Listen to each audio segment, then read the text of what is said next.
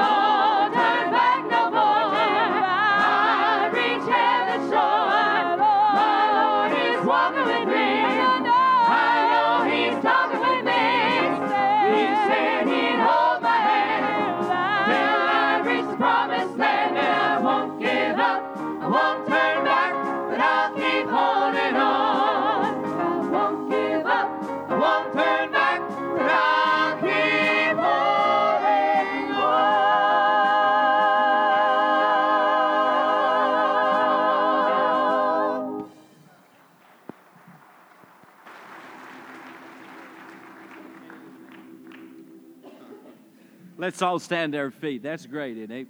Ma'am, praise the Lord. Let's have our men come and let's gather around the altar. Let's take this service to the Lord. This is the Lord's day. This is the Lord's house. And you are the Lord's people. And let's just let our Lord meet with us today. Father, in Jesus' name, I pray that you will help us, Lord, to be faithful to you in light of your faithfulness to us. Father, help us to just keep on keeping on. Help us to love you, serve you, follow you. You've done so much for us. Lord, I pray that we'll just, in some small degree, repay you by just holding on, being faithful to you, and serving you. Father, you know the needs in this service, and we thank you for bringing us here, for letting us come as God's people to worship. And if there's someone here today that does not know you, they're not saved, I pray you'd speak to them today. I just pray that the name of Jesus Christ will be exalted. He'll be magnified in everything that is said and done. You are good to us, and we thank you for it. Bless now this service. We lift it up to you in Jesus' name. Amen. Let's sing. Let's worship as we sing.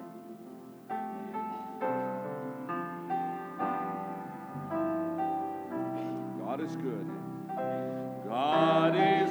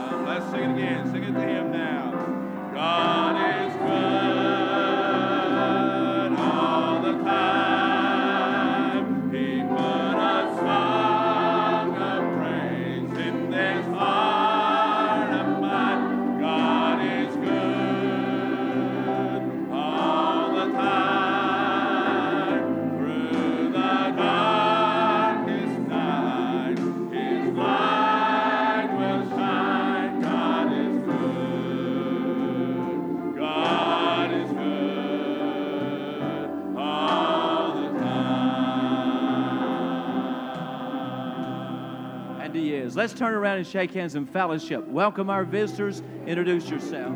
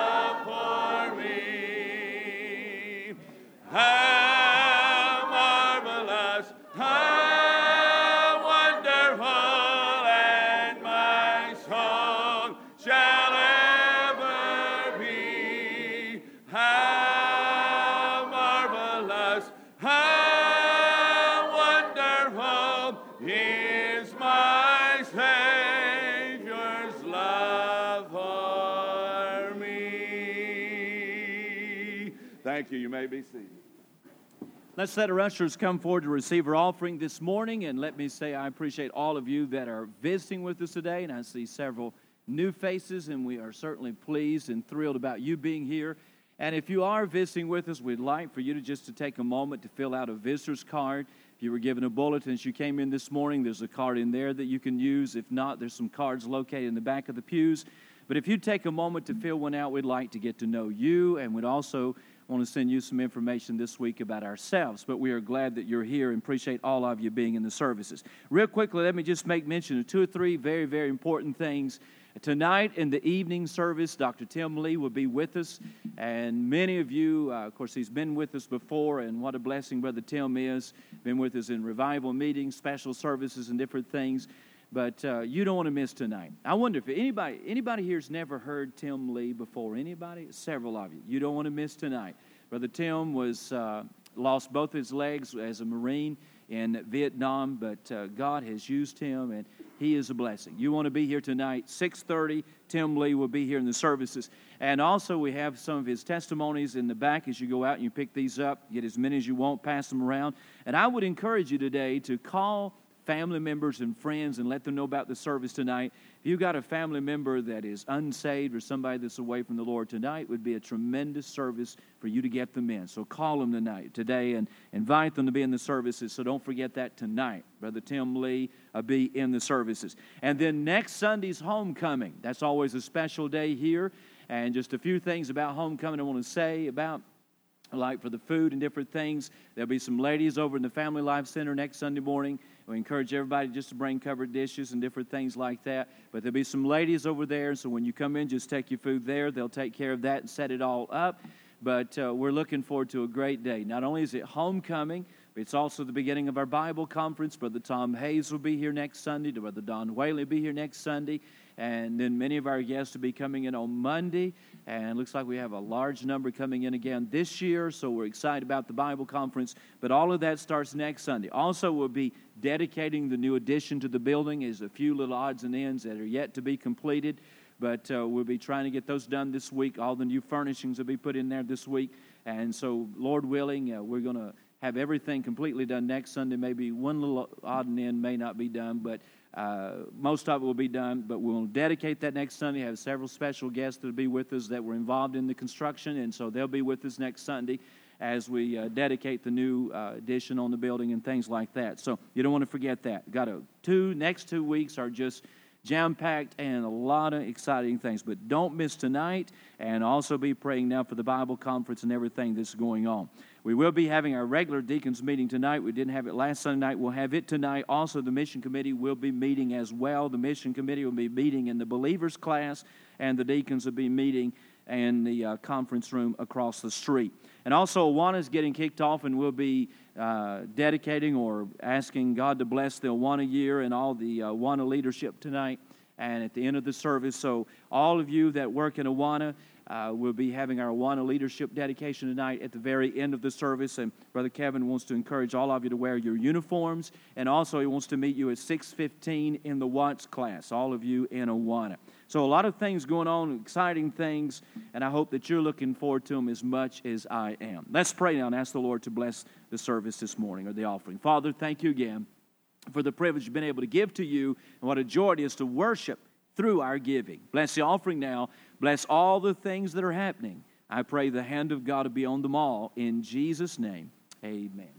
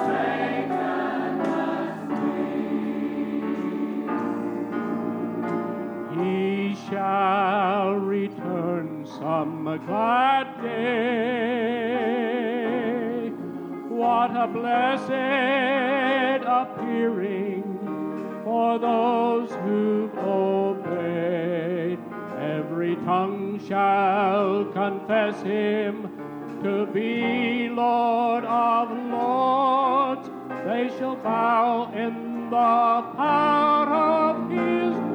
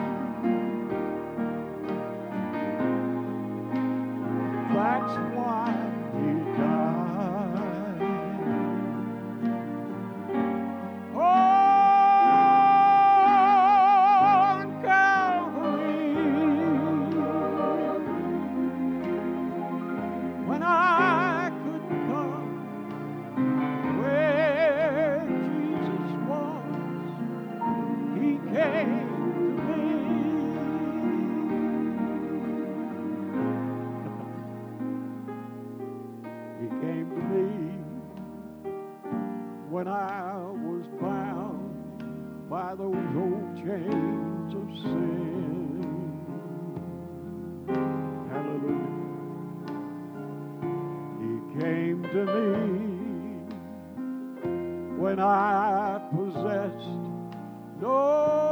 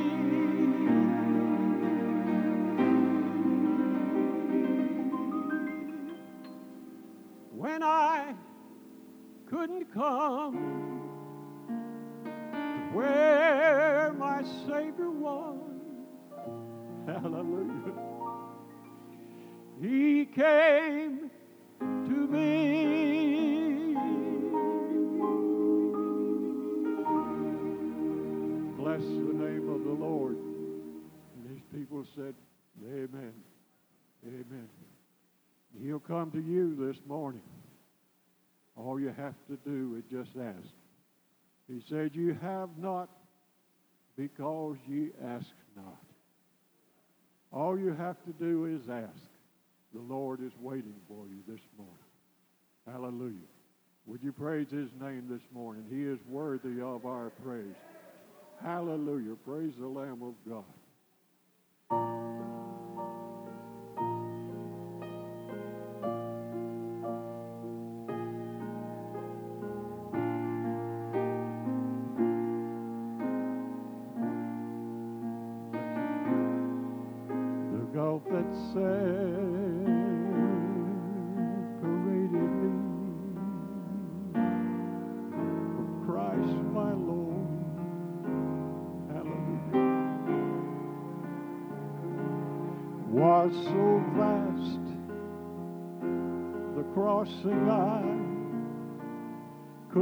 possibly afford. No way I could come to Him. From where I was to His demand, seemed so far. All I could do was cry. Oh Lord, I just can't come where you are.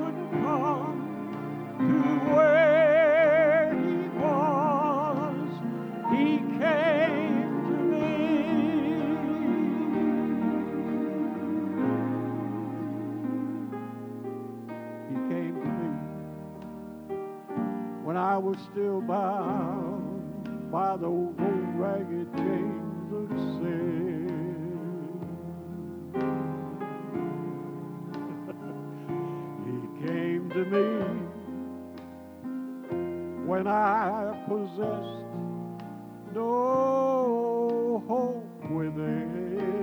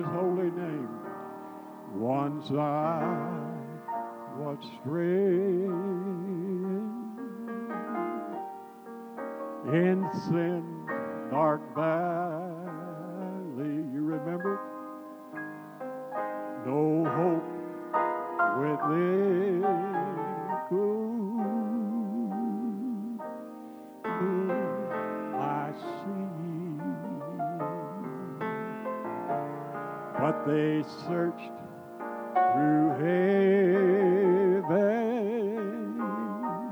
and found a Savior, just one,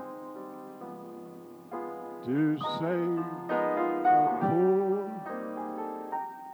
lost soul like me.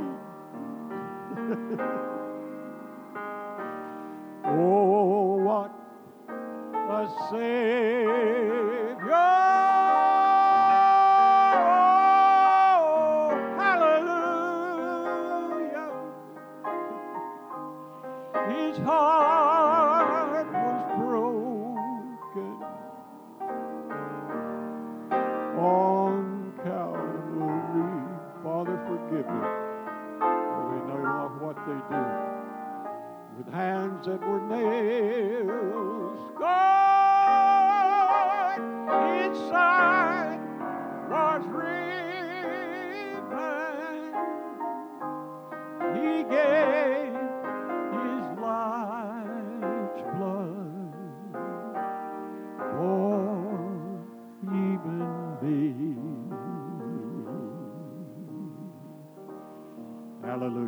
his name this morning.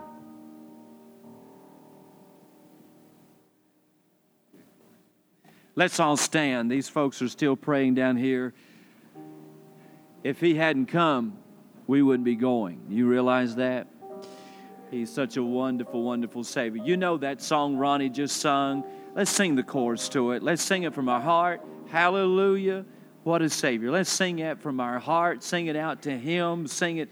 That's what worship is all about, is your heart being extended to Him and just worshiping Him. And let's sing that chorus together. Rick, you lead us while they continue to pray. There may be others want to come and pray. That's what this altar is for. I've said this before, I say it again. It don't make a hill of beans to me when you come to the altar. You come at the first of the service, middle of the service, and the end of the service. If you got needs, all I care about is you come and let God meet those needs. Let's sing this and just worship as you sing it. Amen. Oh, The Savior, sing it out to Him. Hallelujah. Praise His name. Amen. Calvary. Sing it to the Lord. His hands were nailed,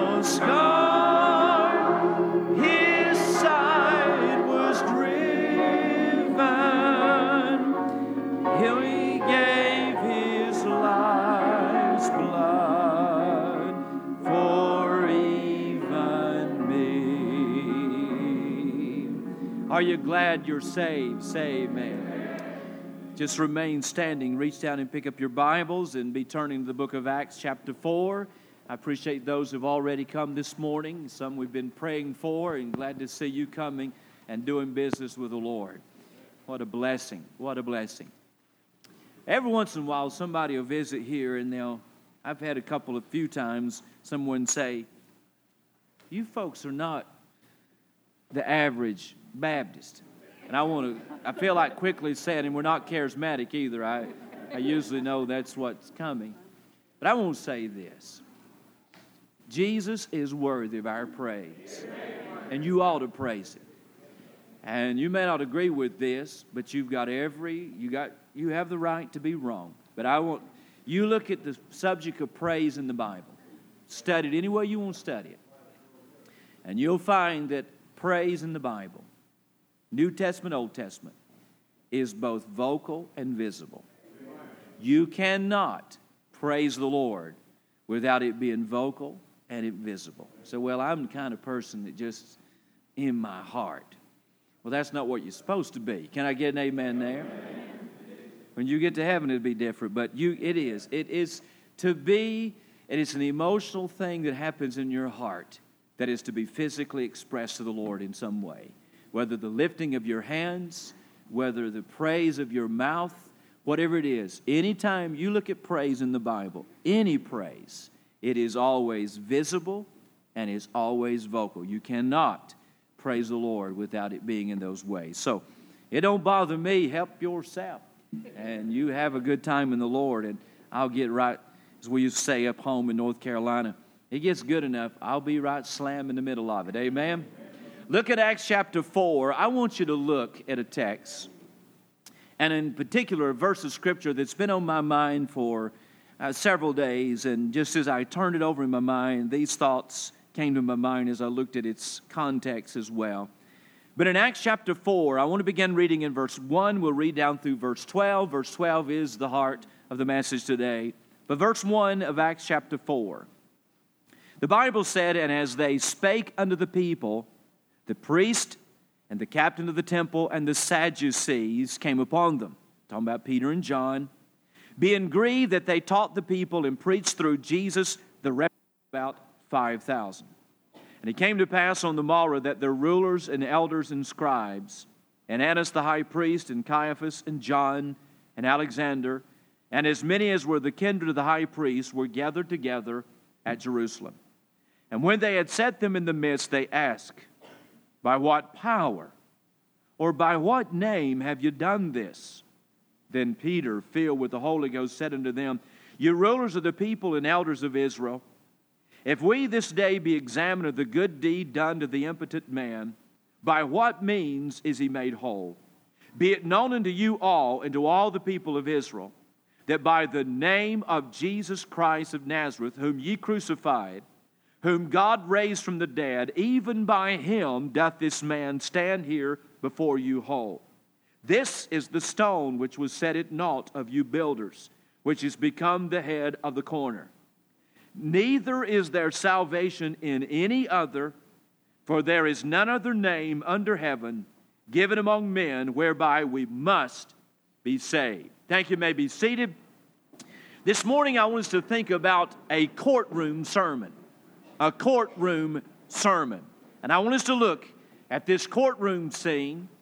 And in particular, I want us to look at the sermon that Peter preached in this courtroom. Let's pray. Father, this morning in Jesus' name, we could stop right now and go home and say that it has been a joy to assemble together with the people of God this morning. You've already answered prayer. You've already met needs and hearts and lives, and we thank you for it. We thank you for being our Savior, and hallelujah, what a Savior. Now, Father, I ask you now to take the few thoughts that you put into my mind and into my heart and use them this morning in the service. Anoint me and fill me with the power of the Holy Spirit. May the word become more than letters, may it be life. And I pray today that you'll speak to every heart, from the youngest to the oldest. Glorify the name of Jesus Christ, for it is in his name we pray, and for his sake we ask these things. Amen. I'm making confession to you this morning. One of the things, of course, I, have told you before, I love to read mystery stories. I enjoyed reading a Lord Peter Wimsey story just this past week. But I enjoy mystery stories. But I'll tell you something else I really like. And I like movies that are built. Yeah, I'm a preacher and I watch a movie once in a while. But I like movies that are built around a courtroom scene.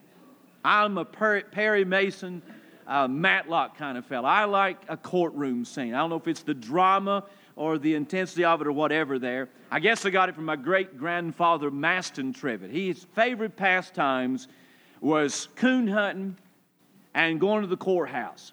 If there was a court was in session in our county, my great grandfather was there. He'd get somebody to drive him to town, and he would sit there hour after hour after hour, day after day after day, listening to the courts or the cases that were being tried in the court. I guess, guess I got that from him, but I just like court. I like trials. I like movies that are built around a trial or something like that. I think about court and I think about trials. I think about something that I recently came across that were actual questions and statements that were made by lawyers in actual cases. And these not made up, these were actual statements or questions that were asked by lawyers during a case. And I give you just a few of them. There were several of them, but I give you just a few. For example, one lawyer. Now, doctor, Isn't it true that when a person dies in his sleep, in most cases he just passes quietly away and doesn't know anything about it until the next morning? Another lawyer said, Question What happened then? Answer He told me, he says, I have to kill you because you can identify me. Question Did he kill you? Another lawyer said, Was it you or your brother that was killed in the war? Another lawyer, the youngest son, the 20 year old, how old is he? Another lawyer, were you alone or by yourself? Another lawyer, question. I show you exhibit three and ask you if you recognize that picture. Answer, that's me. Question, were you present when that picture was taken?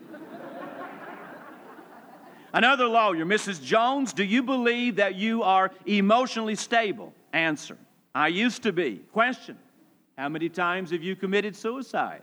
I, and there were many others, but here's a couple that I really like. Question Have you lived in this town all your life? Answer Not yet.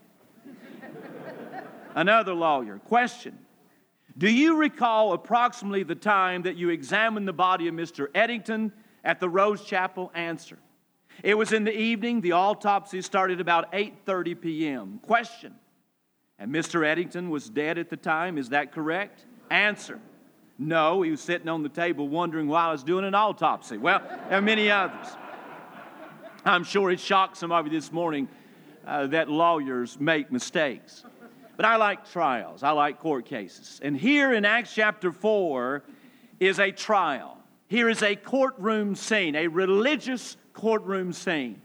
And it's a case or a trial that involves Peter and John. We read one moment ago in verses 1, 2, and 3, and as they spake unto the people, that is Peter and John preaching to the people, the priest, the captain of the temple, and the Sadducees came upon them. Verse 2 Being grieved that they taught the people and preached through Jesus the resurrection of the dead, they laid hands on them and put them in hold until the next day, for it was now eventide. They were bothered and disturbed by the fact they were preaching about Christ and the resurrection of Jesus from the dead, so they had them arrested. And on the next day, Peter and John were brought before the religious court of that day. Verse 5 and 6 said, It came into pass, came to pass on the morrow, that the rulers and elders and scribes, and Annas the high priest, and Caiaphas, and John, and Alexander, and as many as were of the kindred of the high priest, were gathered together at Jerusalem. The place was Jerusalem. In the temple court, just outside the beautiful gate, or the gate called Beautiful, and where the crippled man was healed in Acts chapter 3, and we'll say more about him in just a moment. But the court consisted of the Sanhedrin that was made up of 71 members. They were the rulers, the elders, the head, head uh, the chief families in Israel. The Sanhedrin were the interpreters of the law, they were the teachers of the people. And among the quorum that was present on this particular day, we have some that are named. There is, of course, Annas the high priest. There is Caiaphas, and there's John and Alexander. Verse 6 even has an interesting note there that all the kinfolk, all the family of Annas were gathered at this particular trial. But here's a courtroom scene. I want you to look at the trial and in particular, I want you to look at the message or the sermon that Peter preached in this courtroom, this courtroom sermon. And I point out three things about his sermon. The first is this I want you to notice in his sermon the name he defended. There's the name that he defended in the sermon. You see, this whole story here in Acts chapter 4 got started with the healing of a crippled man in Acts chapter 3.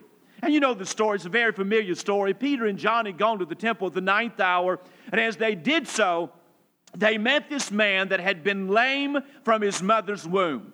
And you read in the story in Acts chapter 3, the man was healed, and the healing of this crippled man ultimately got them arrested and brought them into this courtroom scene here in Acts chapter 4.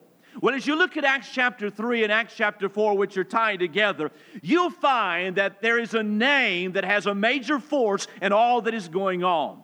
You'll find that the name of Jesus Christ is a major force in the course of events in Acts 3 and Acts chapter 4. For example, look at Acts 3 and notice verse 6.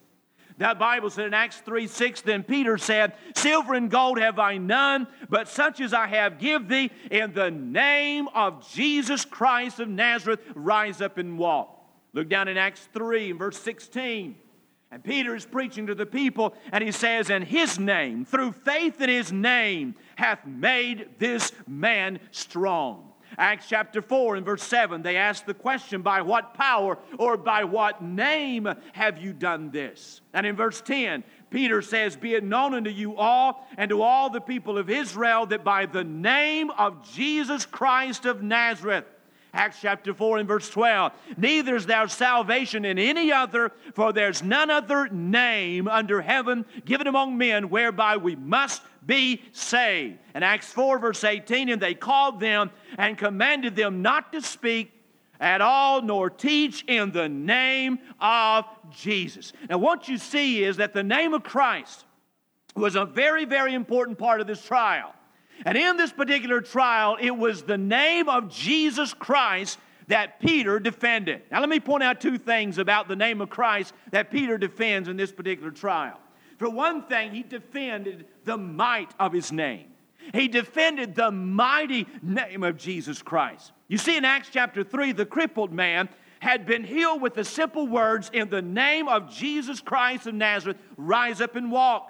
And when Peter and John was asked, By what power or by what name have you done this? They replied, Be it known unto you all and to all the people of Israel that by the name of Jesus, even by him, doth this man stand before you whole. You see, this man, this crippled man, had been healed through the mighty name of Jesus. It was a name of might. It was a name of authority. It was a name of power. As we sung just a moment ago, chains are broken by the sin's chains are broken by the name of Jesus. Peter defended the mighty name of Jesus Christ. May I say to you this morning that every one of us in this room today that are saved, it was by the name of Jesus Christ that each one of us had a life changing experience. Like the man in Acts 3, we were crippled by sin from birth. Like the man in Acts chapter 3, there was not one thing we could do to save ourselves, but by the name of Jesus Christ. And in the power and in the might of his name, we were transformed. I want you to know something this morning. There is power in the name of Jesus. You believe that? Say amen. There's power in the name of Jesus to change lives. Many lives by his name. Many of a drunkard has given up his bottle and started carrying a Bible. By his name, many of a foul mouthed curser has gone from a mouth filled with profanity to a mouth that is filled with praise. By his name, many have been taken off the low road and put on the high road. By his name, many that were the shame of the community have become the pride of the church. I'm talking about the name of Christ, a mighty name. I think about his name and the power of his name. I think one of the most thrilling accounts of the power of the name of Jesus Christ took place in the ministry of D.L. Moody. Many of you are familiar with that name, 1800s, the latter part of the 1800s, and American evangelist. But I read a story one time and read the account and when Moody was in London. He had rented a hall, we, we would call an auditorium, in the east end of London. And he was there for several weeks, and thousands were coming into the hall. But on one particular Monday, he planned a very unusual service with a very select group of people or a very select audience. He planned on one particular Monday to have a service for nobody but atheists and skeptics and what he called what was called in those days as free thinkers. Well, that was during the time of Charles uh, Bradlaugh. He was the champion of atheism in that day. He was at his zenith. And when he heard about Moody's invitation, he told all the members of his clubs to go to the meeting. His idea was we will show him uh, what he will show this American evangelist and what he thinks there. So he encouraged all of the members, all of them in the clubs to go, and they did so. 5,000 men attended that particular Monday evening. Well, Moody got up and he began the service by asking the men to choose their favorite hymn, which brought a laugh from all the men that had gathered there because an atheist has neither a song nor a hymn. But he broke the ice. And then Moody opened the Bible and he preached from the text Their rock is not our rock, our enemies themselves being the judges. And he poured a broadside of telling touching incidents from his own experience of the deathbeds of both Christians and atheists. And he let the men be the judge of who had the best foundation on which to rest and hope.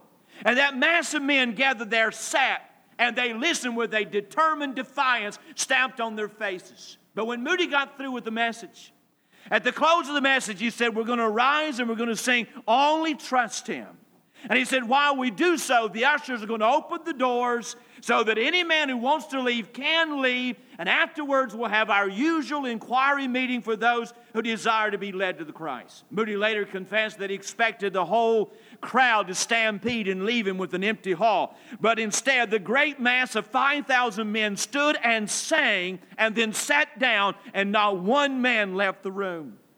Moody said, Then I'll explain to you, I want to explain to you four words that is, the word receive, and the word believe, and the word trust, and take Him. And after a few words about the word receive, he made the appeal. Now, who of you in this room tonight will receive him? Just say, I will. And from out in the audience, as a man cried out, I can't. And Moody said to him, He said, You have spoken the truth, my man. Glad you spoke. Listen, and you'll be able to say, I can before we are through. And then he began to explain the word believe. And after saying a few things about the word believe, he made his second appeal. And he said, Now who will say, I will believe him? And again, someone hollered from the crowd and said, I won't. And when Moody heard the man say, I won't, he broke down, he began to weep, and he burst into tears, and he said, looked out over that vast audience of atheists and skeptics and free thinkers, and he said, It is I will or I won't for every man in this hall tonight. And then he suddenly turned the whole attention of the meeting to the story of the prodigal son, saying, The battle is on the wheel and only there. When the young man said, I will arise, the battle was won, for he had yielded his will, and on that point, all things hang tonight. And he said to him, he said, Men, he said, I, he said, you have your champion in the man who said, I won't. And I want every man here that believes that man is right to follow him and to arise and say, I won't. And again, there was perfect silence and stillness, and not one single man arose. And Moody, his heart leapt for joy, and he burst out, Thank God no man says, I won't. In the name of Jesus, who will say, I will? And an instant, the Holy Spirit broke upon that meeting, and 500 men stood to their feet. They were shouting, I will, I will, I will. And before that week was out, over 2,000 of those men got saved. I'm talking about the powerful name of Jesus Christ. I'm talking about the mighty name of Jesus Christ. It is a name so mighty that it can break an atheist and his unbelief. It is a name so mighty that it can change my life and change your life. It is the mighty name of Jesus Christ. And Peter said, It is in his name, his by his power, this man is healed. He defended the might of his name, but not only the might of his name, he defended the majesty of his name. For you see, in a stunning rebuke, Peter told him in verse 10 that the one they had crucified God had raised from the dead. And you read in Philippians 2, verse 9, that in relation to Christ being raised from the dead, that God hath highly exalted him and given him a name which is above every name. What Peter was saying is declaring, This is the exalted one, the one you crucified, God has raised from the dead. He was defending the majesty of the name of Jesus Christ. Peter was saying, He is not only the powerful one, but He is also the preeminent one. He defended the majesty of his name, the name of Jesus Christ. There is a name I love to hear. What is that name? It is the name of Jesus. I don't know about you, but I never tire of hearing the name of Jesus Christ. As someone has given us this acrostic on the name of Christ, taking each letter in the word name, he said, The name of Jesus is there is no nobler name to proclaim, there is no abler name to pardon, there is no mightier name to praise, and no easier name to pronounce. It is the name of Jesus Christ. Peter defended the name of Jesus. But look at something else, and here's the heart of the message. You not only see the name he defended in his sermon, but second of all, you see the claim he declared in his sermon. Now, pardon me for just a moment. When I think about Peter and his preaching here, I think about Peter, controversial figure that he was, well known figure that he was. The talk of the town was of the one that had just been crucified some time back, a few months back. Peter, James, and John, all of these names were known all over the area then. Controversial, well known figure. When I think about Peter and I think about what he said in his sermon, I can't help but, but think that if he'd been living in 2000, the year 2000, he would have been attacked, he would have been criticized, he would have been maligned, he would have been the subject of news stations and talk shows, no doubt, no doubt. He would have been discussed, he would have been the subject of discussion on Larry King Live. There is no doubt in my mind about it. And I say that because in our day and time, what Peter said is one of the most politically incorrect things that anybody could say. But Peter's a little bit like me. He didn't give a flip if he's politically correct. He wanted to be biblically correct. Get a get amen there? But what is it Peter said? Notice in verse 12. He said, Neither is there salvation in any other, for there's none other name under heaven given among men whereby we must be saved. You see, in our day and time, to say that every person needs to be saved and to say that only people who have accepted Jesus Christ as their Savior will go to heaven is one of the most politically incorrect things you can say. I remember watching Larry King, live one night, and uh, when during the Bob Jones issue, Bob Jones III was on there, and they were discussing the matter, and the issue come up about how to be saved and who would go to heaven. I remember watching it one night, when they had these Jewish rabbis on there, had Dr. Al Mohler from Southern Seminary, extremely sharp man, had him on there, and they were discussing this matter when the Southern Baptists had their evangelistic thrust of reaching out to Jews in the Chicago area. Everybody was upset. Everybody's just going to pieces and whatever there. And Larry King asked Mohler, said, said, How do you get to heaven? How do you get to heaven? Al Mohler began to tell him how Christ died for our sins on the cross and that whosoever shall call upon the name of the Lord shall be saved. And I remember Larry King asked him, Are you telling me that if Rabbi so and so over here does not believe in Jesus Christ, that he'll not go to heaven? And Al Mohler, I love the way he responded. He said, I'm not telling you anything. I'm merely God's messenger telling you what God says in his word. And the word says, Whosoever shall call upon the name of the Lord shall be saved. I like that. But in our day and time to say that the only that everybody needs to be saved and that the only those who know Christ will go to heaven one day is one of the most politically incorrect things to say. But that's what Peter said.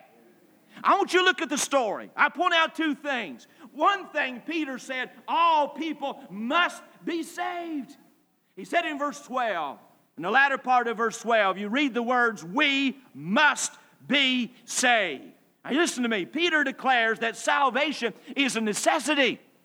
Peter declares, and when he made the statement there, we must be saved, he's saying that every Jew must be saved. Peter was saying that every Gentile must be saved if they expect to live in heaven one day. You listen to me this morning. It doesn't matter what race you are, it doesn't matter what nationality you are, it doesn't matter what religion you are. There is one thing that everyone I was having in common today we must be saved. Peter made it very clear you must be saved. I must be saved. That is something all of us share in common today. We must be saved. But to be saved implies that something happens to you. Many have the idea that going to heaven depends on something they do.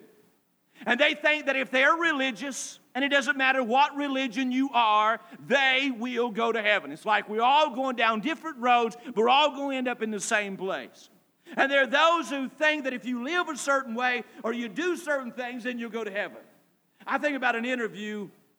President uh, Hillary Rodham Clinton was in an, being interviewed. Excuse me, I shouldn't have said that. That slipped out there. Uh, but uh, Hillary Clinton was being interviewed in, uh, back in May of this year, and, and it was, they were asking her various questions about her Senate campaign in New York. And someone in the crowd asked a most unusual question for a political uh, environment, whatever, and like that. But someone got up and asked her this question. They said, If you were to die tonight, would you know if you would spend eternity in heaven or hell? Well, you can tell by the look on her face that she was, absolutely surprised, but this is what she said. She said, I consider myself like any other person of faith to be doing the best I can. So I cannot tell you where I will be. I can only hope and pray that I'll find favor in God's eyes. I would say to Miss Clinton or anybody else that believes like her, feels like her, that you can do the best you can, but you will not gain favor in God's eyes by doing the best you can. You can hope all you want to, you can pray all you want to, but you doing the best you can will not bring you favor in the eyes of God. Listen to me what the Bible said. You must be saved. Are you listening to me? Jesus made it very clear when he said to Nicodemus, Marvel not that I say unto you, except a man be born again, he cannot enter or see the kingdom of God. You listen to me, if a person expects to go to heaven, something's got to happen to him. If you want to go to heaven one day, then something's got to happen to you. There is a heaven and there is a hell. And if you want to go to heaven one day, you must be saved. That's what Peter said. But there's something else he said. Not only did he say that all people must be saved, second of all, he said all people need a Savior. Now, in order to be saved, you got to have a Savior. Or to put it another way, you got to have someone to save you. Now, Peter makes that very clear, but this is what he really makes clear. This is his claim. Peter makes it clear they're not several Saviors, one for each religion. But Peter makes it very clear there is only one Savior. And Peter makes it very clear there is only one way to be saved, and that's through Jesus Christ. Look at verse 12. Neither is there salvation in any other, for there is none other name under heaven given among men whereby we must be saved. Now, this may not, now you listen to me, this may not be a politically correct statement to make that if a person does not know Jesus Christ as their Savior, they will not go to heaven. It may not be, but I want you to understand something. Listen to me carefully. A Jew that has never accepted Jesus Christ as their Savior is not saved. A Gentile, that's me, you, that has never accepted Jesus Christ as their Savior will not go to heaven. And I realize that is one of the most politically incorrect statements a person can make in our generation, but it is biblically correct. Peter made it very, very clear that we must be saved, and he made it very, very clear, and this was his claim. He said to that Jewish tribunal that day, Listen to me. The only way you can be saved is through Jesus Christ. And the only way you'll go to heaven is through Jesus Christ. I read about a man that arrived at the pearly gates. St. Peter met him and he asked him, Denomination? He said, Methodist. Peter looked at his list and said, Go to room 24, but be quiet as you pass room 8. Another man arrived at the gate of heaven. Peter said, Denomination. And the man said, Presbyterian. He said, Go to room 18, but be very quiet when you go past room 8. Another man came to the gates of heaven, and Peter said, Denomination. He said, Lutheran. He said, Go to room 11, but be very quiet when you pass room 8. And the man looked at me and said, I can understand there being different rooms for different denominations, but why must I be so quiet when I pass room number eight? And Peter said, Well, the Baptists are in room number eight and they think they're the only ones here. Well, I want to say to you this morning that the only ones in heaven, regardless of whether you are a Methodist, whether you are a Presbyterian, whether you are a Church of God, Assembly of God, Pentecostal, Catholic, Lutheran, or Baptist, the only people in heaven are those who have accepted Jesus Christ as their personal Savior. Jesus Himself said, I am the way, the truth, and the life. No man cometh unto the Father but by me. This was His claim. He defended the name of Christ and he made this amazing claim that everybody needs to be saved Everybody must be saved through Jesus Christ. And if a person doesn't come through Jesus Christ, there will be no hope of heaven. Again, our generation don't like to hear that, but that is the message they need to hear, and it needs to be told and told and told and told and told and told. You must be saved, and the only way you can be saved is through Jesus Christ. On one of these days, I'm going to heaven. No buts and ifs about it. I mean, I'm going to heaven. I have no doubt about it. That's a settled issue in my life, settled a long time ago. But I want you to understand something. I am going to heaven because one Sunday morning, much like this, in an old altar in Boone, North Carolina, I knelt on my knees and asked Jesus Christ to be my Lord and Savior. That's why I'm going to heaven one day. And that's the only way you can go to heaven. Well, there's a third and a final thing in his sermon. Are you still with me? I've been on vacation, so I'm well rested up and got a long way to go. Amen. Look at the third thing. You see his sermon. There was a name he defended the might of his name, the majesty of his name. There was a claim that he declared that all people must be saved and that all people need a Savior, and that Savior is Jesus Christ. But thirdly, there was the shame he denounced in his sermon. Now, you listen to me. The whole issue this morning, whether or not a person will go to heaven, it depends on whether or not you receive Christ or whether or not you reject Christ. And that's exactly. You see, this was a trial in which Peter was supposed to be tried, but he turned it around and the court themselves found themselves on trial. And he addressed this issue of receiving and rejecting. For example, two things I point out in closing. One, he talked about a stone that was rejected. Verse 11 This is the stone which was set at naught of you builders, which has become the head of the corner. Now, Peter turned their attention to a story that everybody in that Sanhedrin would have readily recognized a story from Jewish tradition of how when Solomon was building the temple, stones were quarried and brought in from long distances. And there's a tradition in Jewish tradition, there was a stone that was cut out to fit in a certain section of the temple. But when the stone arrived, it was rejected because of a flaw in that stone. It had been pronounced unfit by Jewish builders and thus was rejected. That was a story that all the Sanhedrin were very, very familiar about. Now, Peter's getting ready to make a point. He's reaching back and taking a story out of their history to drive home this point. That, second of all, not only was there a stone that was rejected, but there was a Savior that was rejected. You see, when he brought up that story, he was not only bringing up a story in their history, but he was also pointing them back to the scriptures. Psalm 118, verse 22, the prophecy was given the stone which the builders refused is become the headstone of the corner. What Peter is doing is reminding them and bringing to their attention that the one they crucified is the very one they had been looking for.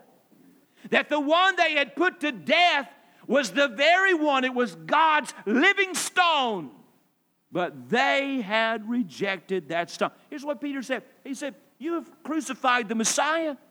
You have rejected the very one that you've been looking for. What he's doing is not just dealing with that court, but as a nation as a whole, and reminding them that they were guilty of rejecting the very one that come to save them. Peter said to them, Look, you must be saved. And there is no other way to heaven than through Jesus Christ, and you have rejected him. You have turned away the only one that can save you. I want you to listen to me this morning. I'm about through. There's only one reason God will let any one of us in heaven. Only one reason why any of us, any of us, I don't care how good you are, I don't care how religious you are. I don't care how mean you have been. There is only one reason God will let us into heaven, and that's because we have received Jesus Christ. There is only one reason why a person would die and go to hell, and that is because they rejected Jesus Christ. I remember a story I read one time. I shared the story with you before. Story about a man in the 18th century by the name of Archibald Boyle. He was a leading member of a wild and a wicked association of men in Glasgow, Scotland, known as the Hell Club. After one night at the club, he was he had a dream. He went home, he had a dream, and in the dream he was riding home on a black horse. And suddenly in the darkness, someone reached out and seized the reins of his horse, shouting, You must go with me. And in his dream, Boyle desperately tried to force the reins from the hands of the unknown guide. But the horse reared and Boyle fell out of the saddle and he began to fall down, down, down, and down with increasing speed. He cried out to his guide, Where are you taking me? And in a cold voice, the guide replied, to hell. The echoes of the groans and the yells of frantic revelry assaulted their ears. And at the entrance of hell, Boyle saw the inmates chasing the same pleasures they had pursued in life. He even saw a lady he had known playing her favorite vulgar game. And Boyle relaxed for a moment, thinking, well, maybe hell, hell may be a pleasurable place after all. And he asked the woman to rest and show him the pleasures of hell. And she shrieked, There is no rest in hell. And she unclasped the vest of her robe and displayed a coil of living snakes writhing about her midsection. Boyle oh, screamed, Take me from this place. But the living God, whose name I have so often outraged, I beg you, let me go. And his guide replied, Go then, but in, but in a year and one day we meet, depart no more. Boyle awoke, feeling those last words were his letters of fire that had burned in his heart. He made a resolution never go back to the Hell's Club, the Hell Club again. But it wasn't just a matter of weeks, and he was soon drawn back in again. But he couldn't forget that night, and he drew, grew haggard and gray under the weight of his conscience and the fear of the future. He dreaded attending the club's meetings, but his companions kept pulling him back in. And then at their annual meeting, every nerve of his body writhed in agony at the first sentence of the president's opening address. Gentlemen, this is leap year. Therefore, it is one year and one day since our last annual meeting. After the meeting, Boyle mounted his horse to ride home. The next morning, someone found his horse grazing quietly by the roadside, and a few yards away lay the corpse of Archibald Boyle. True story. I think about the story of Archibald Boyle and like Boyle and so many, like so many. Boyle was warned but he did nothing about it. Boyle had a chance to do something about what he knew was in the future, but he didn't do anything about it. People know they need to be saved, but they continue saying no to Jesus Christ. I sit in this service. I see people that say no to Jesus Christ. God, by His grace, not me, listen to me, God, by His grace, is so designed this day and so designed what I am doing, the preaching of His Word, so that in every generation there would be a voice to cry out, you must be born again. You must be born again. God, in His plan, God, in His wisdom, has so devised it so that week after week and Sunday after Sunday, somebody is saying that you, that you must be saved, and Jesus is the way, the truth, and the life, and no man can come to the Father by Him. But Sunday after Sunday, people say no. Like Mr. Archibald Boyle one day it'll be too late. You listen to me. You look at Peter's sermon. Peter tells you three things. He tells you, one, you need to be saved. You listen to me? If you're in this room today, I want you to listen to me. You need to be saved. If you're in this room today, you listen to what God said. Don't, it's not just me. I want you to listen to me. By the authority of God's word, ye must be born again. George Whitefield, that great British evangelist who came and died in this country, has said over 3,000 times as he thundered out the message, You must be born again. A big, loud voice, Oh, Benjamin Franklin was just fascinated with the voice of George Whitefield. But they said 3,000 times he preached, You must be born again. And someone said, Mr. Whitefield, why? Do you preach so much on you must be born again? And he whirled around and said, Because you must be born again. Peter said, We must be saved. That's point number one. Second of all, he said, The only way you can get saved is through Jesus. You can't get saved by living right. You can't get saved by religion. You can be a Baptist and go to hell. You can be a Catholic and go to hell. You can be a, a, Lutheran and go to hell. The only way you'll ever get saved is by coming to God's Son, Jesus Christ, and receive Him as your Savior. That's the only way you can get saved. There's not many ways to get saved, there's one way. Not a broad road. The broad road, Matthew says, leads to destruction. It's a narrow way. It's through Jesus Christ who died on Calvary's cross. Peter, point number one, you must be saved. Number two, you can only get saved through Jesus Christ. And number three, he says, don't reject the only hope you have of going to heaven one day. Let's stand our feet, please. That's a courtroom sermon.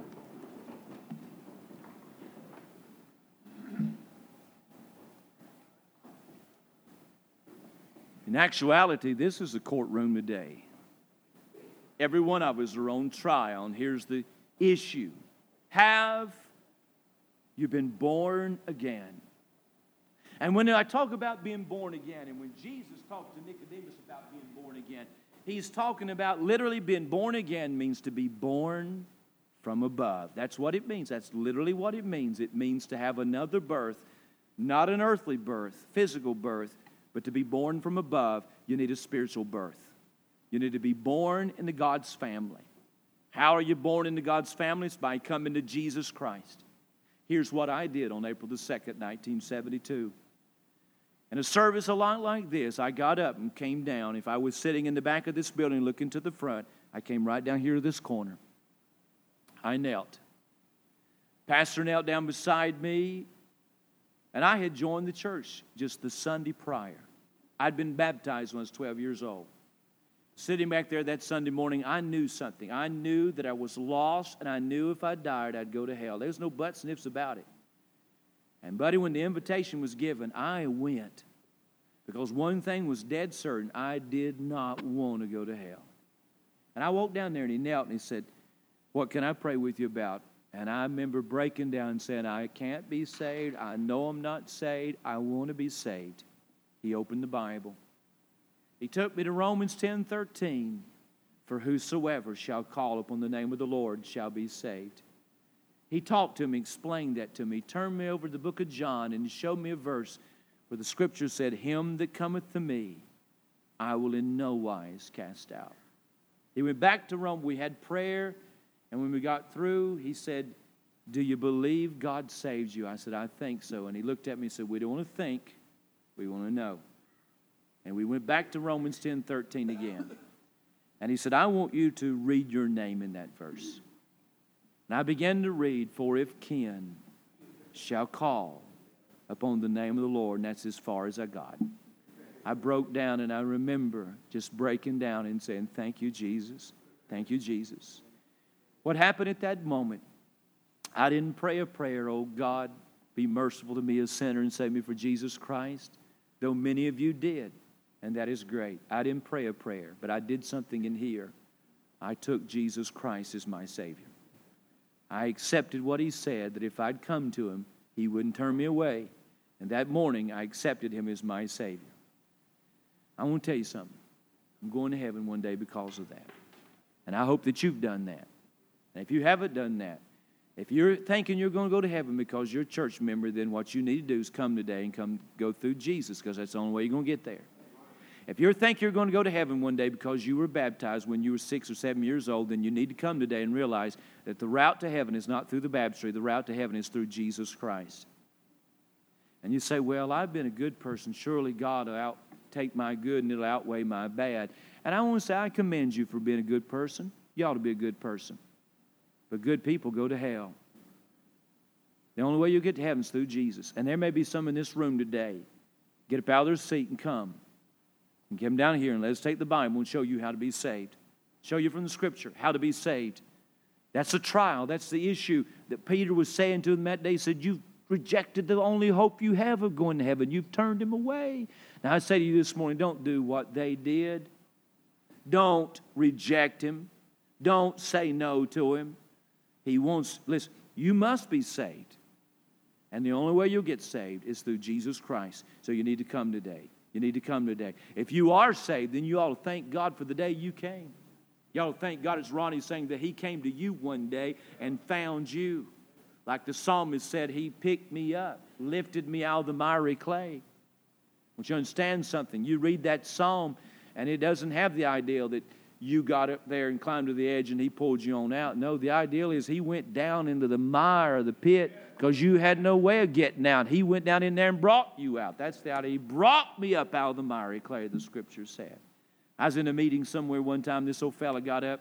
He's getting ready to sing a song, and he, this way he said. He said, There was a day of my life, God jerked me up by the hair of my head, put my feet on a solid rock, put a new song in my heart. And I said to the fellow beside me, I said, I hadn't read that version before, but I like it. There's a day God jerked me up by the hair of the head and put my feet on a solid rock. You ought to do that today. Father, we believe this Bible to be the Word of God. This Bible, Lord, needs no defense, it is its own defense. It declares that Jesus Christ is the Savior.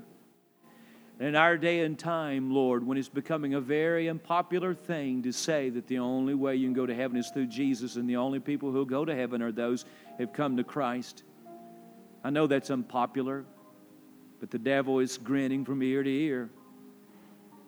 He likes what's going on in our society.